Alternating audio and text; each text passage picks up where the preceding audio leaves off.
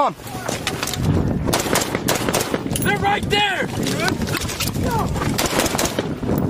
Let's go. Move, move, move, move, move.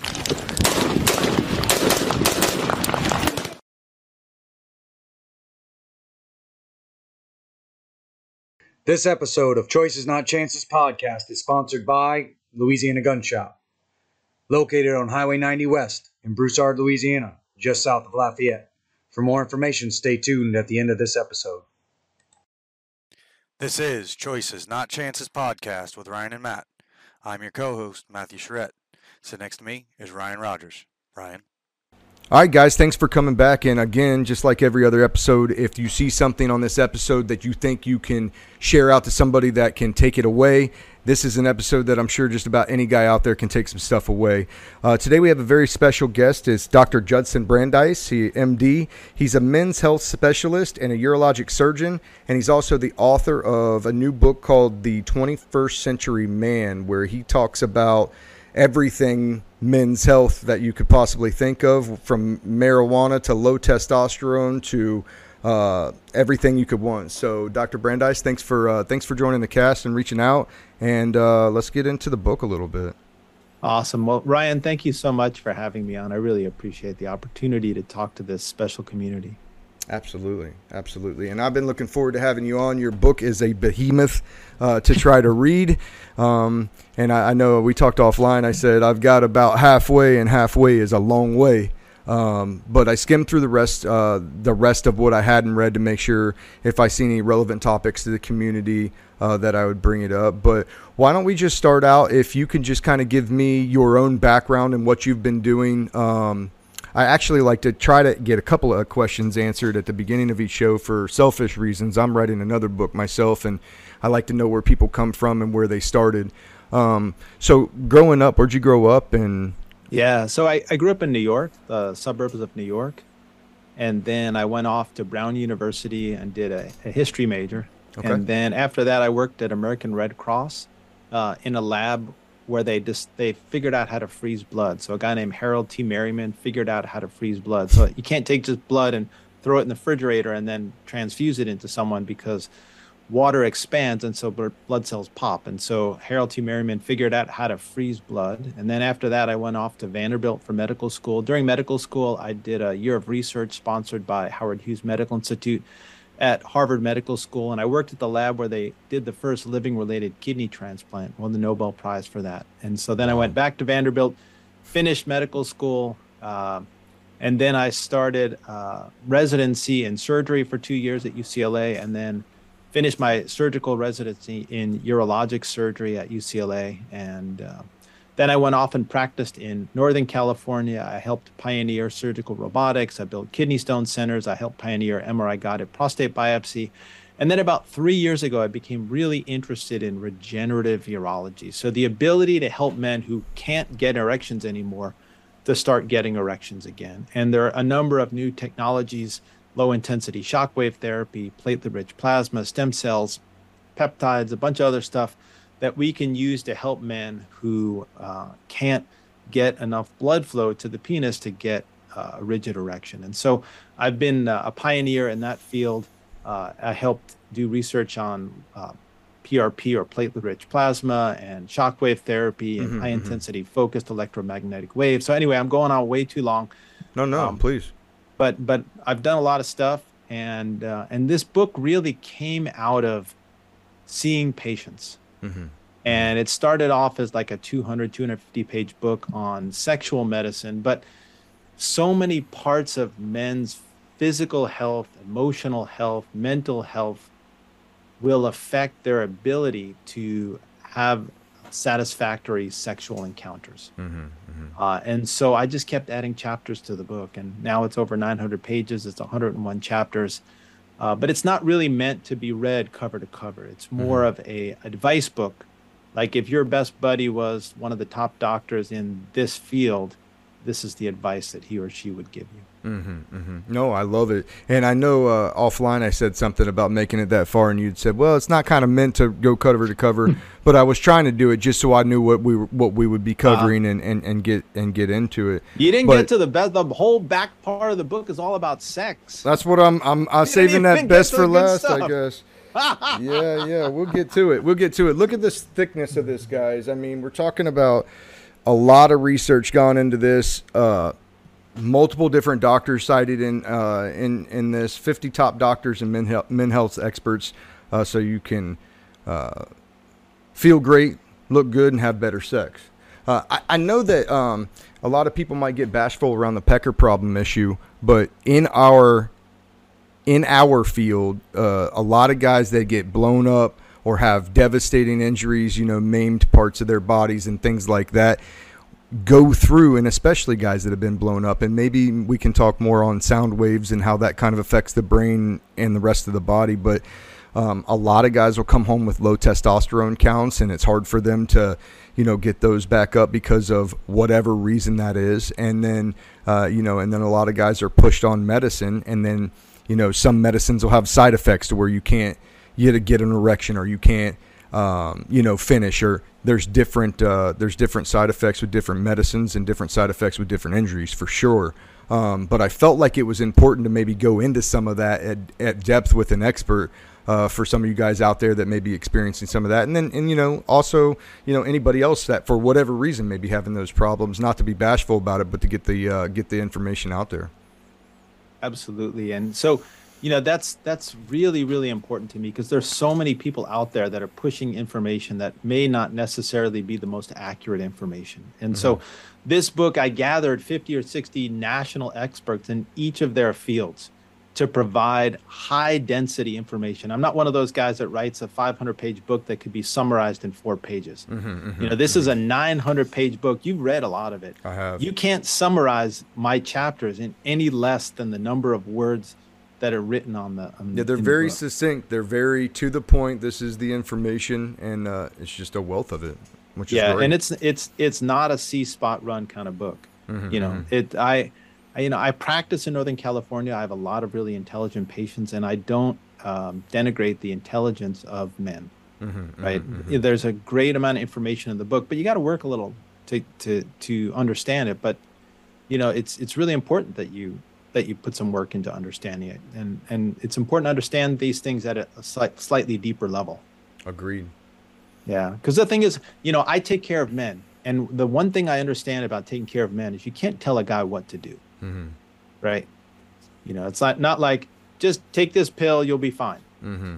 Because a guy would be like, no, yeah. why would I take this pill? You know, I'm, what what is it? What, how does it work? What does it do? Right? And so I never tell guys what to do. I provide them with the information that they need to make the most intelligent decision for themselves. And when they understand things, and when they're kind of at the knowledge level that they need to be, then they'll make the right decision. Sure, sure. You know, like I had a patient the other day, like I wanted him to stop drinking. He was having two glasses of wine a day, right? And he had to lose twenty-five pounds. And he's like, I can't lose the weight, so on and so forth. And so what I did is I said, take your iPhone out. A glass of wine is one hundred twenty-five calories. Two glasses of wine is two hundred fifty calories. Multiply that times three hundred sixty-five, and then divide it by thirty-five hundred, which is the number of calories per pound of fat. What number do you get? He said, well, twenty-six. I said, okay, that's twenty-six pounds of fat that you're putting on your body every year because you're drinking two glasses of wine. Mm-hmm. So if you cut two glasses of wine out, you'll lose twenty-six pounds. And he just looked at me and said, well, I guess that's what I have to do. Mm-hmm, mm-hmm. Like I didn't have to tell him anything. Yeah, right? Yeah. The numbers just spoke for themselves. So that's, you know, this book is just filled with examples of that kind of stuff. Or, you know, like um, ninety percent of eye injuries are preventable by wearing glasses or safety goggles. Right? Like I'm every weekend, I'm out in the backyard with my Sawzall and my shovel and my, you know, I'm like a, I like building retaining walls and block walls and all that kind of stuff. But now I wear gloves because fifty percent of hand injuries are preventable by wearing gloves, gloves. and I wear safety goggles because I don't want to be that idiot that loses vision in one eye because, you know, he's cutting through a piece of wood and doesn't realize there's a nail in there, and a little mm-hmm. speck of metal comes off the back of the bandsaw and pops into my eye. Yep. Yep. Right. And the thing is, like, every guy's like, I can do whatever I want. You know, I'm tough, and, you know, I fought in the military, and I, you know, like I'm, you know, I'm a badass. But the thing is, statistics are statistics. Mm-hmm. Right. And if if a hundred guys are out with a bandsaw, one of the guys is going to come home with, you know, no left eye. Mm-hmm. And do you really want to be that guy? Right, right. Yeah, that's um, it's interesting. The Marine Corps got that covered. I mean, you're not allowed to go anywhere without glasses and gloves and P P E, and that's why they did it. They do, you know, risk assessments with this kind of data and say, nope, everybody will wear these, everybody will wear these, everybody will wear these, and we'll cut down fifty percent of our incidents. Right. Um, so it makes sense. It makes sense for sure. Now, what would you say to, first of all, I want to understand um, shockwaves, and I want to understand uh, what they do to the body and why they do it to the body, if you can help with that. Yeah. So, you know, we actually discovered the effects of shockwaves during World War Two. So there were um, folks that were unfortunately in the water when we were dropping depth charges to blow up submarines.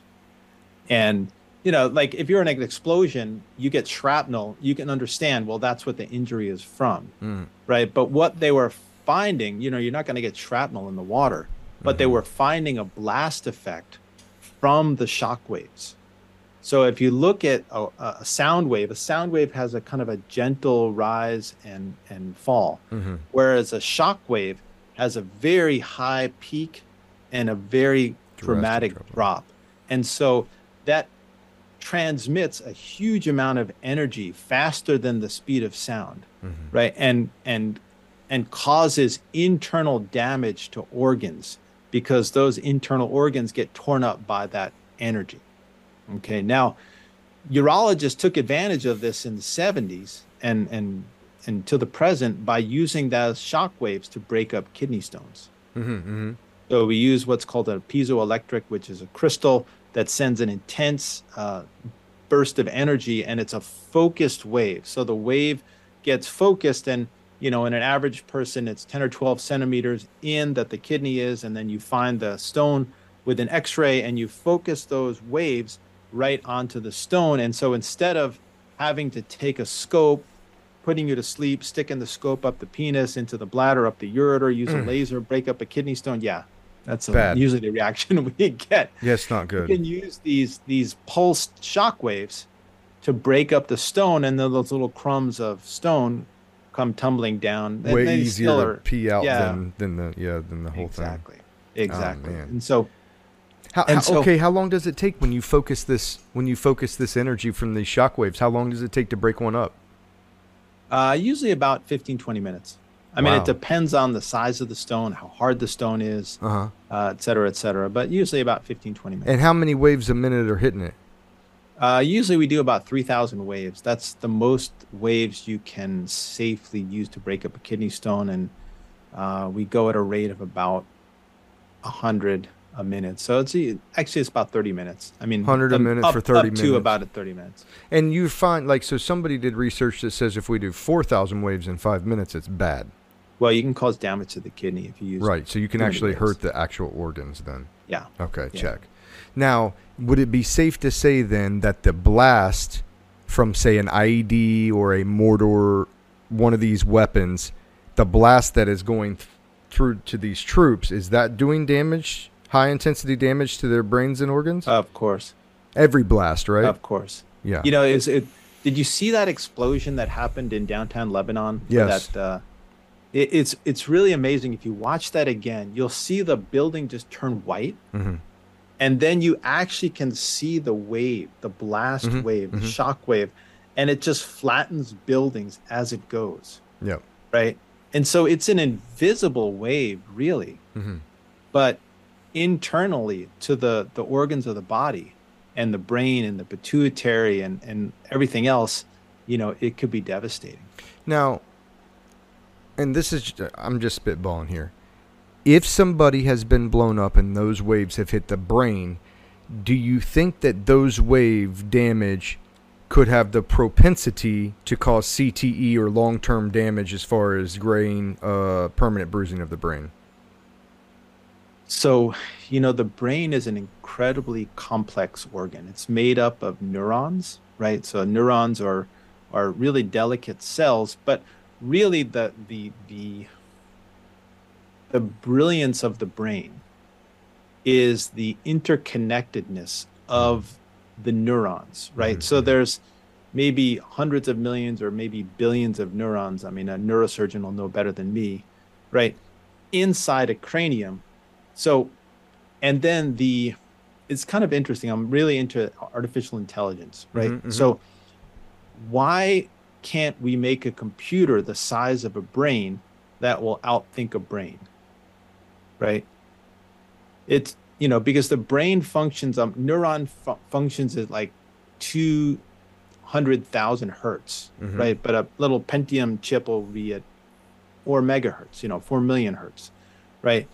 And the, the brain, you know, the cranium's only a certain size. You can't make brains bigger than your cranium, but you can have a server farm, you know, with hundreds and hundreds of computers that are all linked together. Mm-hmm. But really the, the brilliance of the brain comes from the linkage of the neurons to each other. Mm-hmm. So, you know, a single neuron could have hundreds, even thousands of connections to other neurons.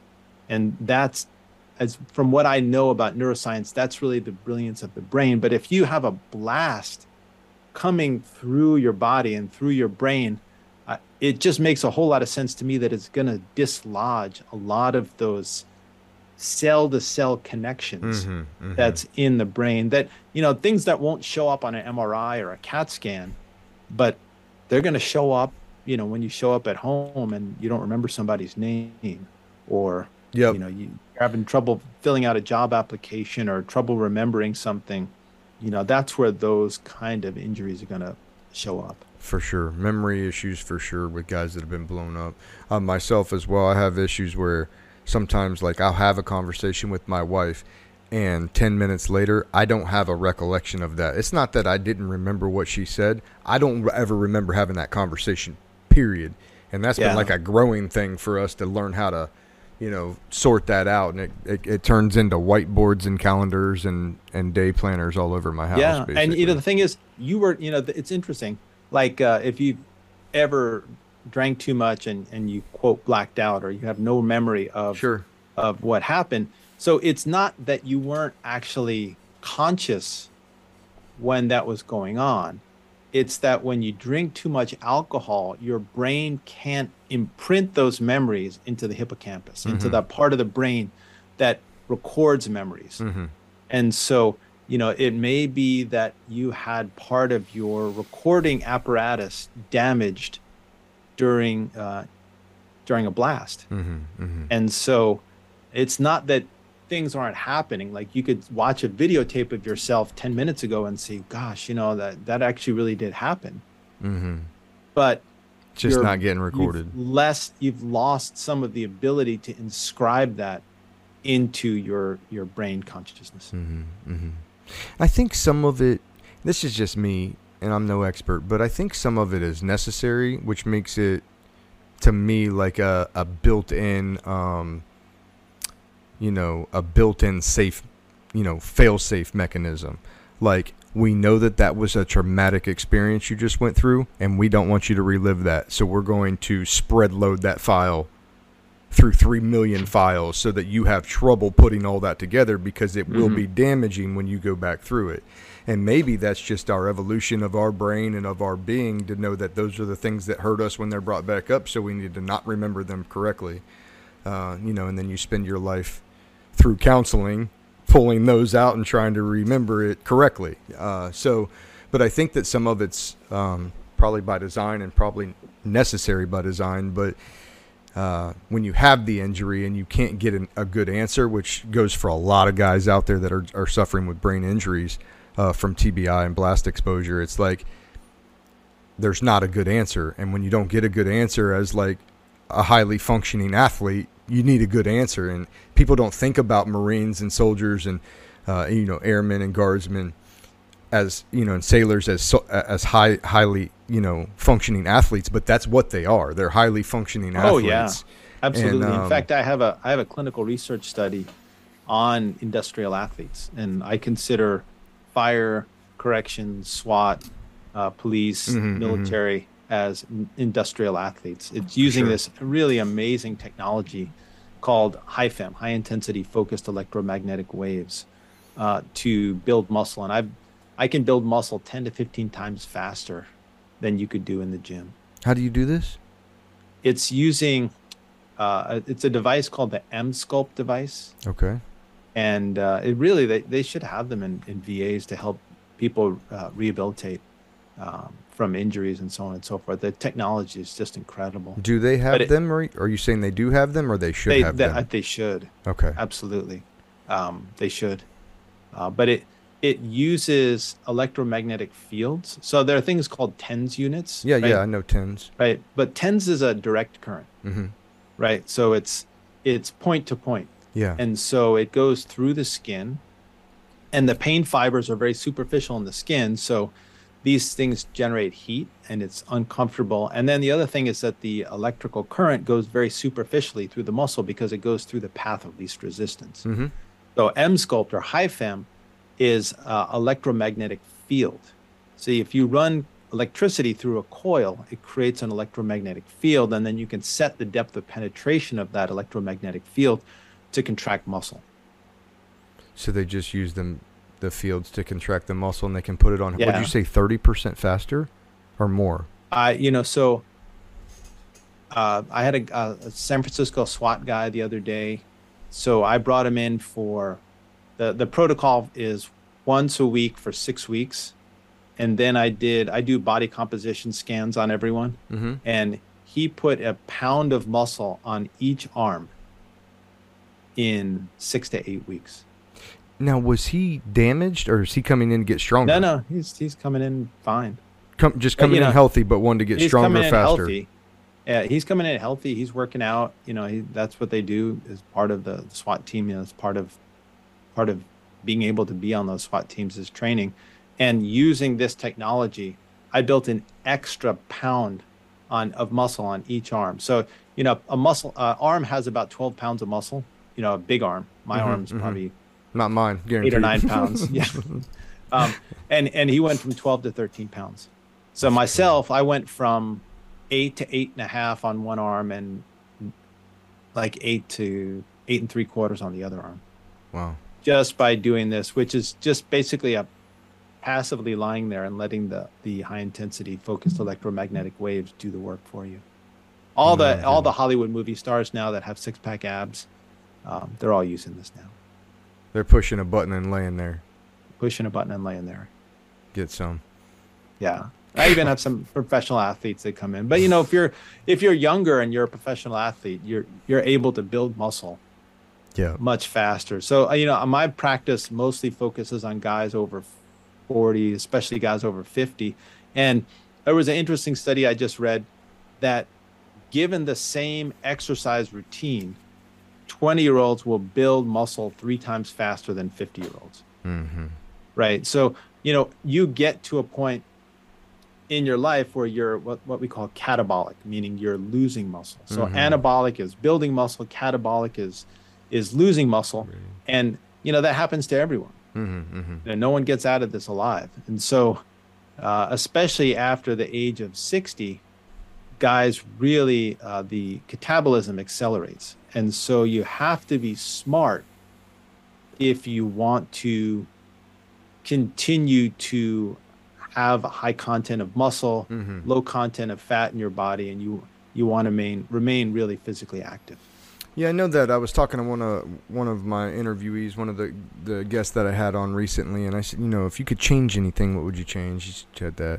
Uh, and if I could change anything and, and go back on my career, I would be better at my job from the beginning if I knew then what I know now about how to eat and how to hydrate and how to take care of myself and how to be healthy. And I'm no expert.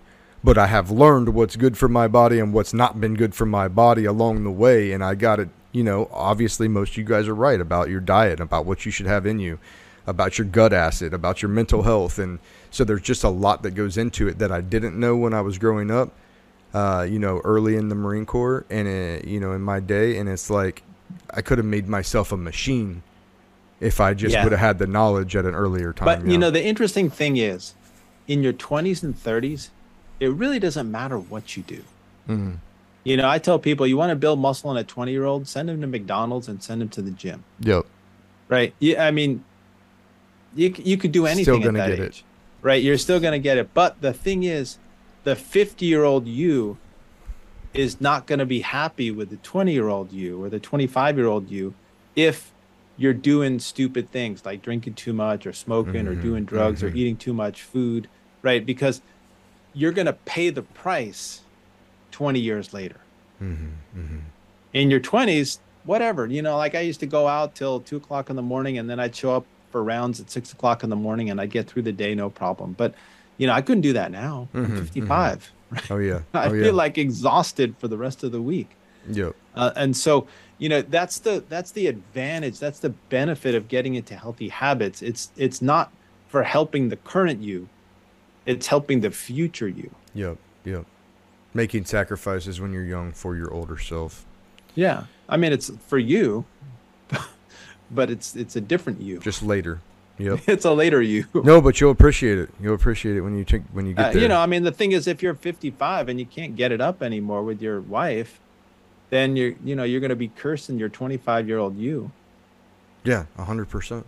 You know, for going to Kentucky Fried Chicken too much and smoking and, you know, doing all the things that you, you know, the thing is, all the things that felt good at the time. I mean, at the end of the day, you could really summarize the book and like, don't drink, don't smoke, don't do drugs, don't eat too much food, exercise every day, stretch every day, do some meditation and be nice to other people. Right? I mean, if you did that, you're ahead of ninety percent of people. You're going to live a pretty good, healthy life. But the problem is, you know, life gets in the way. There's stresses and we need coping mechanisms and so on and so forth. And so, mm-hmm. you know, it's, so it's harder. Mm-hmm. Mm-hmm. Interesting. One other thing I wanted to talk about that we talked offline, and maybe we can talk on it for, you know, the last uh, fifteen, twenty minutes here. I know you got to go uh, at the end of the hour, but um, a lot of veterans uh, are living in states where they're able to use cannabis for anxiety, uh, depression, things of this nature, and also able to use it uh, as, you know, as a medicinal or recreational. But a lot of the guys that I'm talking to are finding great uh, strides, making great strides coming off other uh, narcotic medicine, other opioid medicines um, by medicinally taking uh, cannabis. And you had a chapter on it. We talked a little bit out offline about it, but get into your research on that chapter. Uh, what you found about it, and then um, and then kind of what we were talking about before. Let's just kind of caption over or gloss over what you got for it.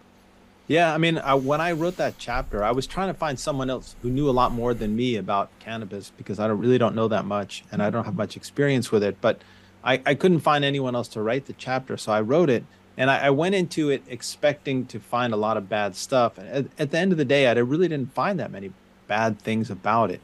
You know, what I learned was that there's T H C, which is the hallucinogenic part, and there's C B D, which has more sort of medicinal qualities. And so I'll, I'll separate the C B D, which I think, as far as I understand, is perfectly fine, from the T H C. Now, you know, back in the Woodstock days, people were smoking marijuana that was two or three percent uh, mm-hmm. T H C.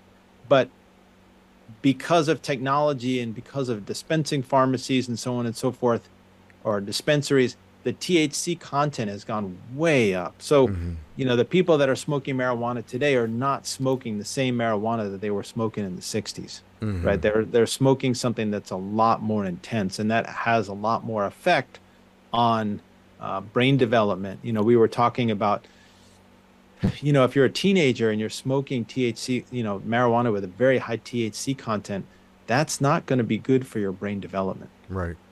You know, once you're twenty-five and your brain is fully developed, what you do at that point has is less consequential than it is when your brain is developing. Right. Okay. And then finally, uh, you and I were also talking about people uh, that sell this stuff, you know, cut other drugs into uh, marijuana. So they cut fentanyl into marijuana, and people die from that. I had a patient, I got called two o'clock in the morning because some guy tried to cut his penis off. Right. So I woke up at two o'clock in the morning. I read that in the book, yeah, the in. italic. Yeah. So the story, I was like, oh my yeah. God. And you know, it just so happened that the, the guy's father uh, was one of my patients. You know, I was kind of grumpy and pissed off. Someone got me up at two o'clock in the morning to have to go do this. Mm-hmm. But you know, I went, I went down to, to speak with the father, and in, in, I kind of got myself in a more empathetic place. Uh, and then I had really this heart, really nice heart to heart talk with the father. And he said, you know, my son was like a superstar until he was sixteen.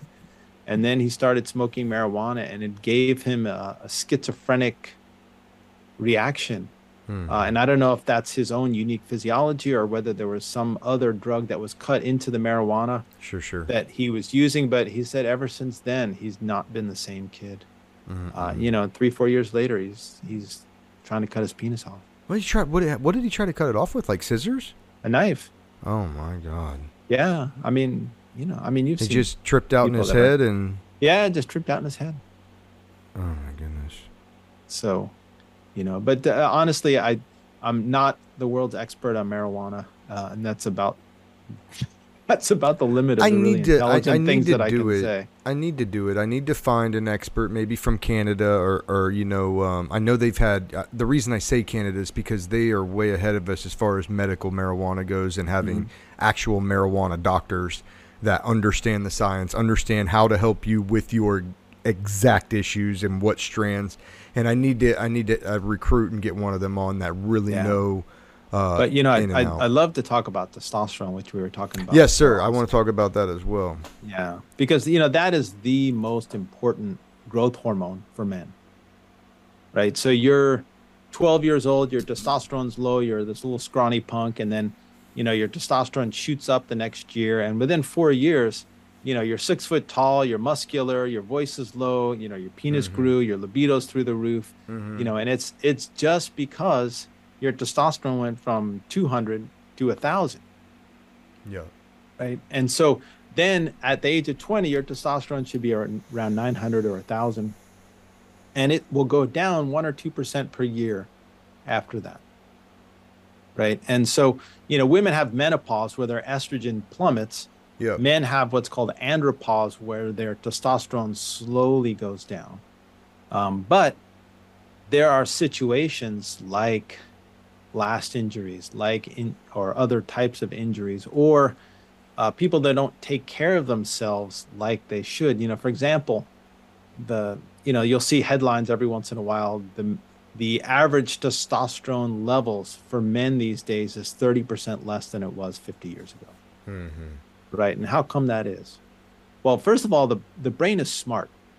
Right, the brain will only make as much testosterone, or tell the testicle to make as as much testosterone as it needs. Right. So if you're a hunter back in the day, you know, when you were caveman and you were taking down wild boar on the plains, you need a really high testosterone because mm-hmm. wild boar don't like to be killed. Mm-hmm. If you're a farmer, farmers work hard, but they're not, you know, taking down wild boar. Your testosterone is going to be high, but not quite as high as a, as a hunter. Mm-hmm, mm-hmm. And if you sit behind a computer all day, Your, bo- your body says, well, you know, I'm not attacking anyone and I'm not lifting bales of hay, so I don't need that much testosterone. So why bother? Mm-hmm, mm-hmm. And so guys, testosterone's lower than it used to be. And then we live in a world filled with, you know, plastics and processed foods and so on and so forth. And so, you know, that there is a correlation between those kind of things and low testosterone. And then the final thing is sleep. Yeah. Right. So if you look at how testosterone varies on a daily basis, it's highest at eight o'clock in the morning. Right.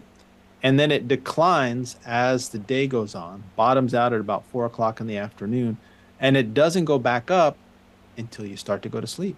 Mm-hmm. Right. And then when you go to sleep, it goes back up.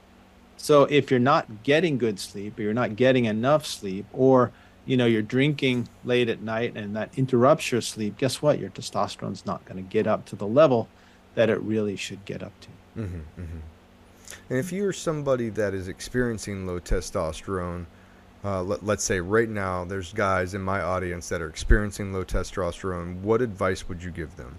Okay, so, you know, first of all, you need to check the testosterone and check it first thing in the morning, and check it uh, not only a total testosterone, but also a free testosterone. Okay, and I want to invite everyone out there, go to my website. It's called Brandeis M D dot com, B R A N D E I S M D dot com. Go to the media tab and drop down to ebooks. Okay. Okay, I wrote three ebooks on testosterone, right? One is, you know, generally about testosterone. The second one is the levels that you can expect from all the different testosterone preparations.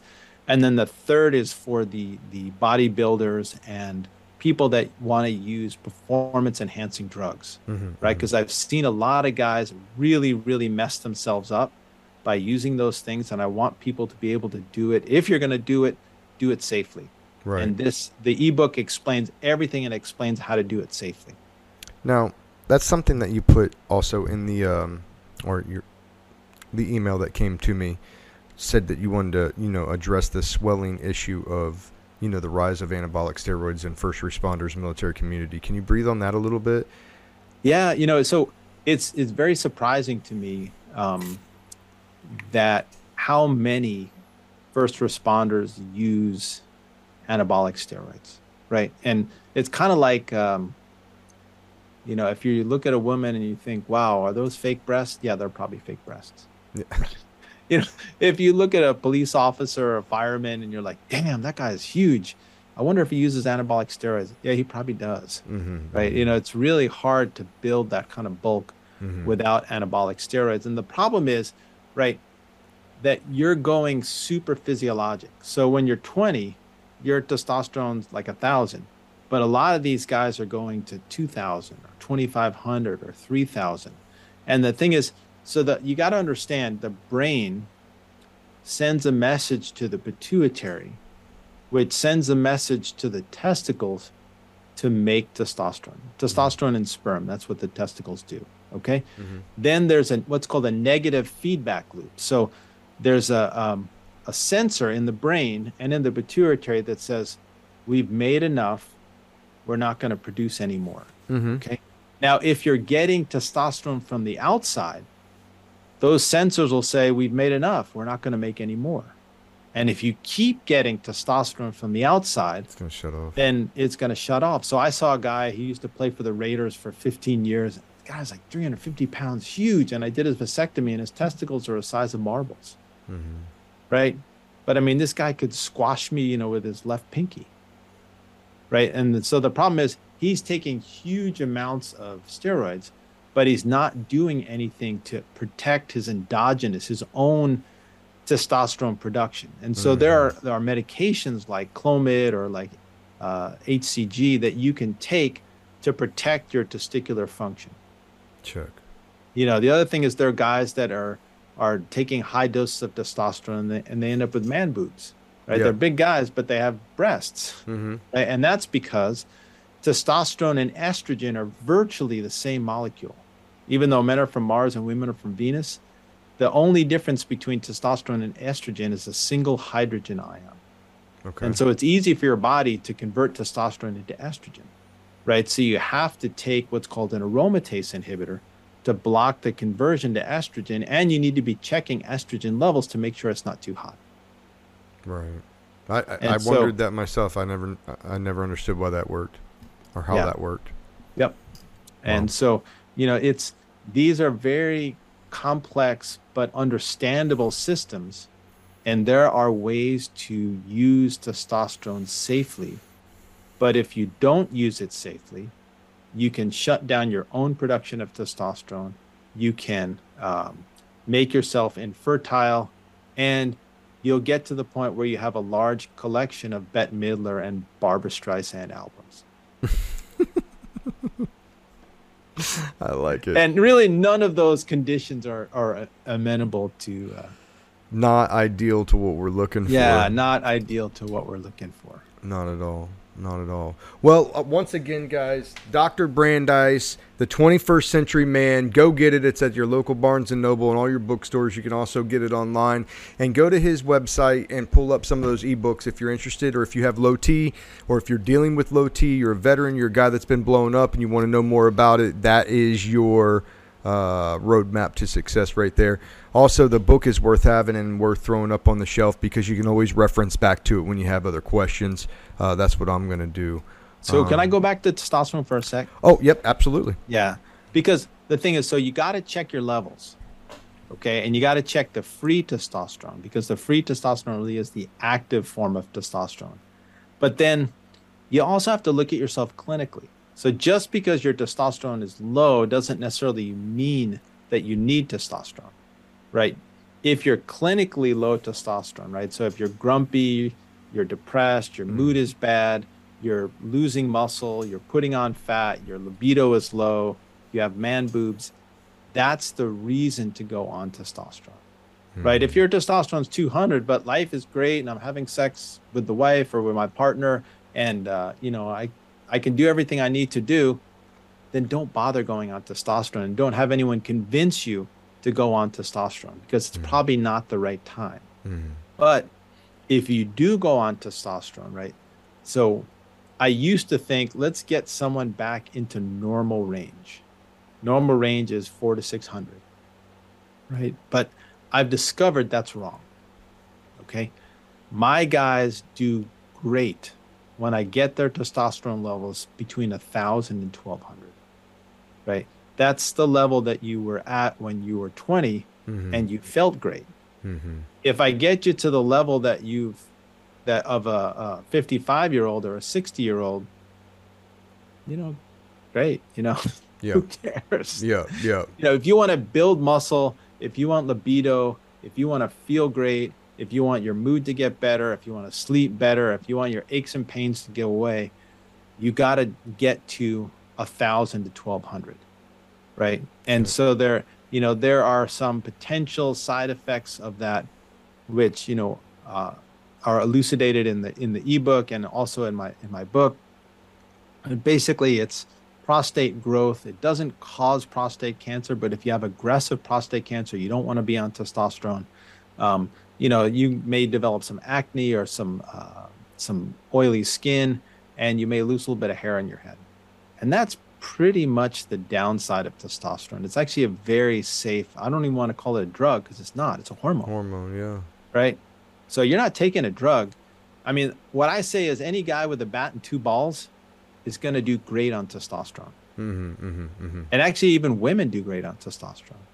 It's really funny. I get these old guys coming into my office saying, my wife just got on estrogen, progesterone, and testosterone, and she's chasing me around the house. Good. Doc, you got Doc, you got to do something effect. for me. Yeah, and so and so, you know, I get them on testosterone and you got a happy couple after that. So, um, you know, if if I would say, you know, any veteran that's feeling low energy and losing muscle, uh, building up fat, uh, depressed, uh, you know, testosterone is one of the greatest antidepressants ever invented. Um Get your testosterone checked and insist on getting testosterone replacement if it's appropriate, mm-hmm, and mm-hmm. insist that levels get to about a thousand, right? Sure. The, the, the medical community, I'm a little bit of a, not an oddball, um, but I'm a little out of the norm in the medical community. And I used to be sort of in that, that medical community where it said, just get levels back to normal.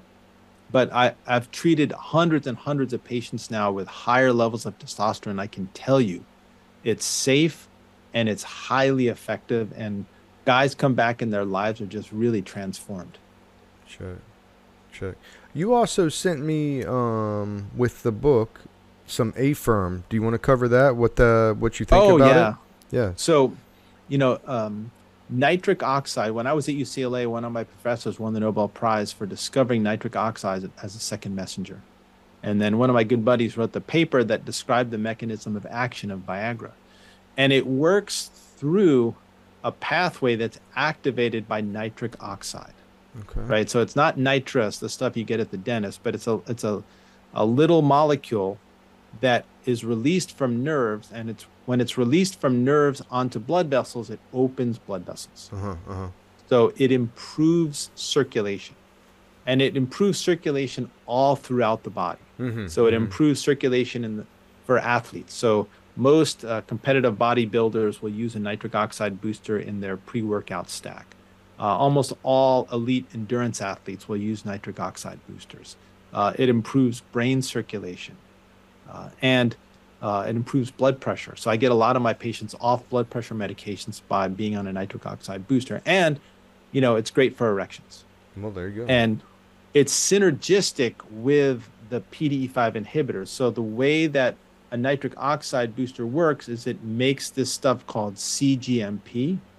And the way that Viagra works is it blocks the breakdown of C G M P. Yeah. So the, the, the nitric oxide booster and uh, that and the P D E five inhibitors work well. Like a lot of guys will say to me, well, you know, Viagra used to work, but, you know, it doesn't seem like it works as well anymore. Do you think I'm getting tolerant? It's not that they're getting tolerant. It's that their nitric oxide levels are dropping. Mm-hmm. So I created a supplement called Affirm, which is available at affirm science dot com. And what that does is it boosts circulation all throughout the body. So it's great for athletes. It's great for blood pressure. It's great for uh, short-term memory. Mm. Um, and it's great for helping guys get erections. Sweet. Saved rounds? What? I said saved rounds. You got anything else that I, I don't want to, I don't want to, oh man, I don't want to close it out. I know you could keep going, but uh, we got, we're at about an hour mark right now. You got it. Um, well, this was really, really fun. And I, you know, I, I've worked at, at V As for a long time, and, and uh, I have a ton of patients who are uh, military folks and military folks in the family. And uh, it's really, it's an honor to, uh, to speak with, with folks in that community. Uh, it's been an honor having you on. I always like to hear, you know, advice from the experts, and we definitely got that here with Men's Health. So, Judson Brandeis, M D, guys, pick his book up, twenty-first century man. Get in the know about your own body, about your own injuries, guys. Pick it up, like it, share it, share it out to the people that need to know it. Doctor Brandeis, I appreciate it. Thanks for the time. Awesome. Thanks for having me on. I appreciate it. All right, guys, just getting done, and Doctor Brandeis is off the hook. He had uh, he had a quick out. We we may try to get another another look with uh, Doctor Brandeis. I had a good time there uh, and learned a lot. Um, not a doctor, and I know that a lot of guys in our community suffer from that low T. Uh, talked a little bit about T H C and the different components, how that's helping P T S in in this episode as well, which is something I wanted a clinical view on. So, Matt, what you get? What you got on him?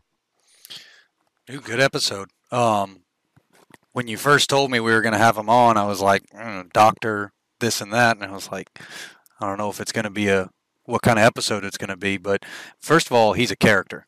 He, he's got some pretty good, funny jokes in that, in the episode, you know, but, um, he puts it in, in terms that someone who's not a doctor can understand. He can break it down, and he can, he can articulate it to where you can understand it, which is what I like. I liked about that episode. It's good information.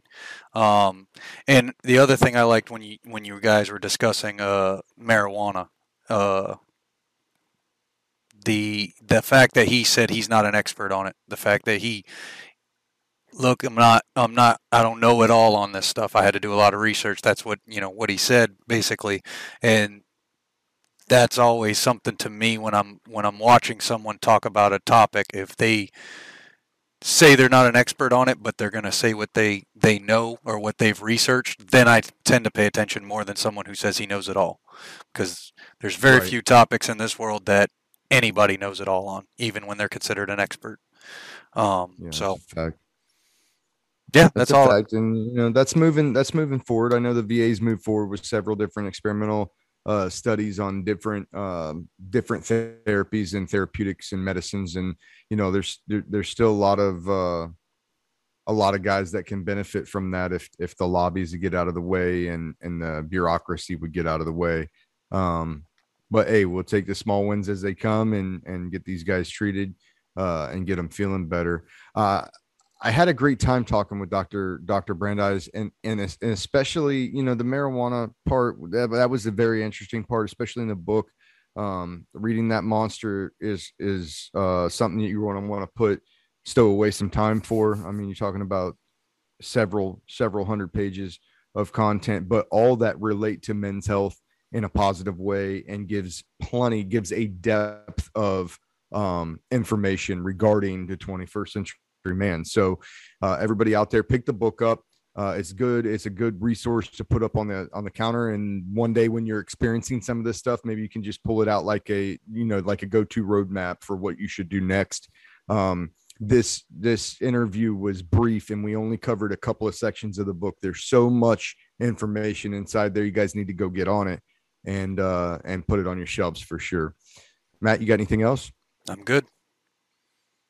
All right, guys, that was Doctor Brandeis. Thanks for hanging with us. And remember, hit that share, like, subscribe, whatever platform you're uh, you're following on. And if you took anything away from this, anything struck you, go ahead and share that out to your crowd, share it out to your social media platforms, and uh, and let's get this good information passed. Until next time, guys, we'll see you later. Thank you. Louisiana Gun Shop, your firearm headquarters, specializing in concealed carry guns, ammo, and training.